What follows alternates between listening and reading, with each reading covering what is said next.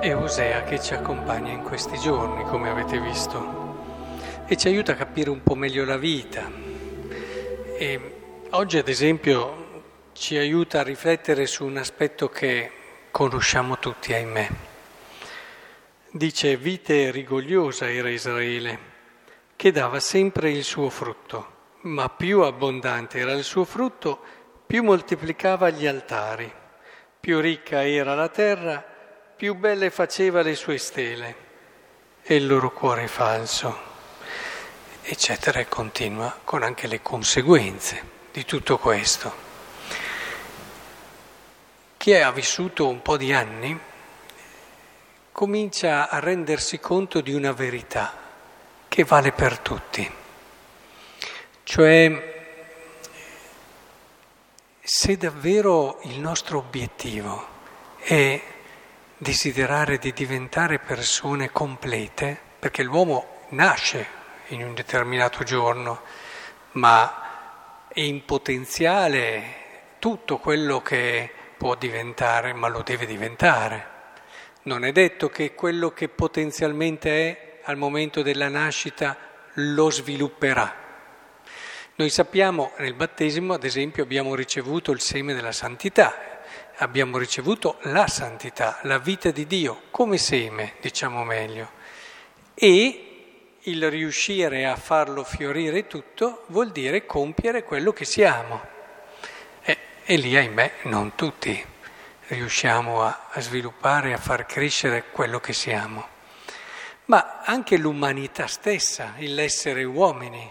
Molte persone arrivano solamente fino a un certo sviluppo della loro umanità eh, è vero che siamo diversi, per grazia di Dio, è vero che abbiamo, come dire, eh, caratteristiche, percorsi differenti, però tutti abbiamo del potenziale e quello, se vogliamo essere compiuti, e questo ci darà la vera felicità, lo dobbiamo far crescere.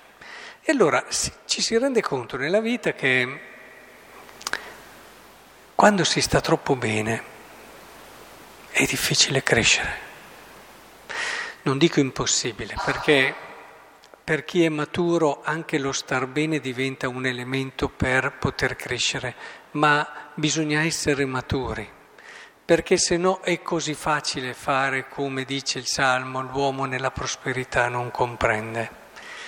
E, e, quello che ci dice Osea è proprio questo, il popolo di Israele ha ricevuto grazie, bene, ha avuto anche dei successi, è cresciuto, però poi si è seduto su quelli.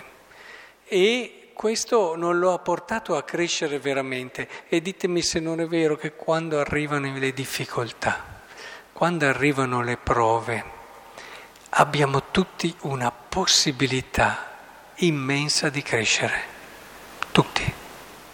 Poi ci può essere chi non cresce e si incattivisce, si richiude in se stesso, si ribella interiormente a Dio, agli altri, eh, ma si avvilisce quando si ribella a se stesso e si deprime, si arrabbia cioè con se stesso, non si ama. E quindi ci può essere questa, ma senza le prove nessuno di noi può crescere, nessuno di noi. Quando arriva una difficoltà, quando arriva una prova, si apre un immenso mondo, è inutile, io ormai ho, ho i miei anni, ho letto, ho studiato tante cose, ho anche proprio partecipato a tante esperienze, ho ascoltato santi, ho, ho letto santi, ma finché non ti arrivano certe cose, fai fatica a capire, fai fatica a trovarti davanti a quel mistero che ti si mette lì davanti e allora lo percepisci per quello che è davvero e capisci in quel momento le cose veramente importanti da quelle che non lo sono. Eh, puoi predicare tutta la vita, ma la tua predicazione sarà vera nel momento in cui tu ci sei passato in un qualche modo. Poi c'è anche la grazia di Dio che, e, e intendiamoci, non vuol dire che uno deve fare tutte le esperienze per poter capire, deve vivere le sue esperienze con verità, quello sì. No, dicevano, ma perché se uno non si sposa non può capire gli sposi, se uno non fa quello non può capire quello. Questi sono discorsi che contano finché contano. Per certi aspetti può essere vero, ma non nella sostanza, non nella verità di fondo. Perché se anche una persona che non si sposa vive fino in fondo quello che è il suo essere umano, avrà tante situazioni nelle quali si riprodurranno dinamiche simili, nel profondo sempre, che permetteranno di capire la verità di quello che succede anche a chi ha vissuto esperienze diverse ma comuni nella profondità della verità di quello che sono, insomma. E quindi è sempre questo il discorso. Se trovate una persona che ha vissuto veramente quello che è, questa persona può capire, può comprendere, può aiutare e può parlare con verità. Questo è evidente. Quindi è importante che non, eh, non disprezziamo le difficoltà, le prove. Guardate, un grande come il santo curato Dars diceva che nei momenti in cui, non so, sapete, poi la sua vita è stata mm, molto lunga e particolare, insomma, con momenti di difficoltà, di prova, è arrivato in una parrocchia, intanto nello studio, poi è arrivato in una parrocchia dove mm, non credevano tanto in Dio, si è messo lì e, e così dopo è andato avanti in tante cose, però dopo, insomma, era stato riconosciuto il valore, si era scomodato per lui anche il demonio, quindi, e, e alla fine da tutta Francia andavano a confessarsi da lui, faceva una vita impegnativa e di sacrificio perché confessava anche 15 ore al giorno, però eh, il discorso è che lui in quei momenti qui, dove tutto andava bene, diceva rimpiango però, quei momenti dove ho ricevuto umiliazioni, dove ho avuto delle prove, delle difficoltà. Era venuto anche il vescovo per verificare, pensate che un'umiliazione che prova anche interiore, il suo vescovo viene perché c'erano delle voci su di lui che era così magro, così è, perché era dedito ai vizi. E, però diceva rimpiango quei momenti perché lì sono cresciuto molto più di quello che cresco adesso.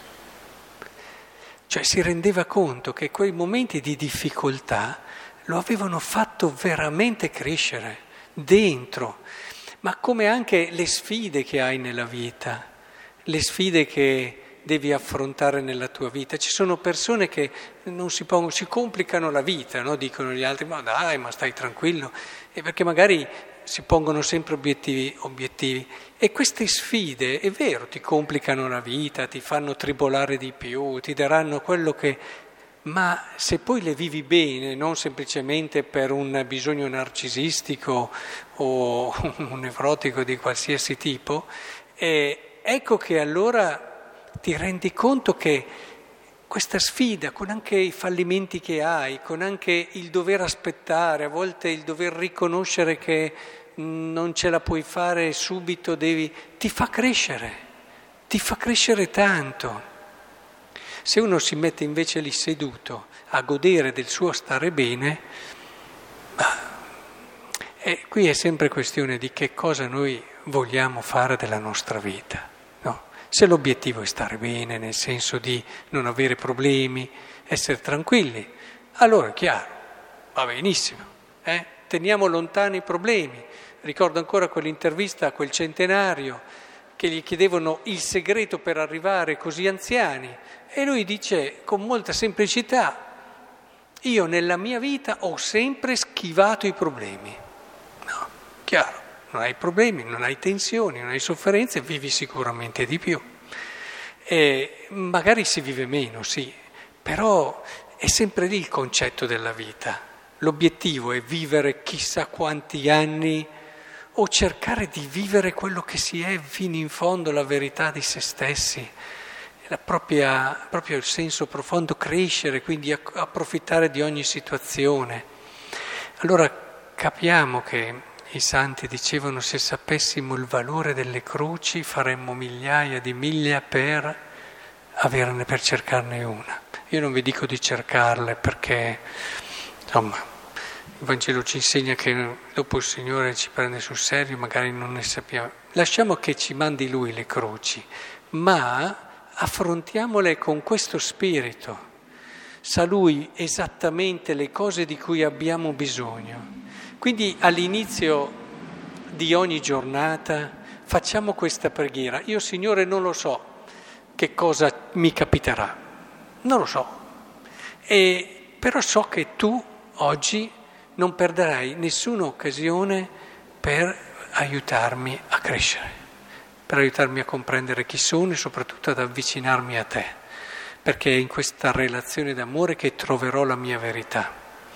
Ecco, apriamo le nostre giornate così e vedrete che tutto quello che ci succederà, previsto, imprevisto, eh, sarà vissuto meglio. Perderemo molte meno occasioni, purtroppo ne perdiamo tante, per crescere.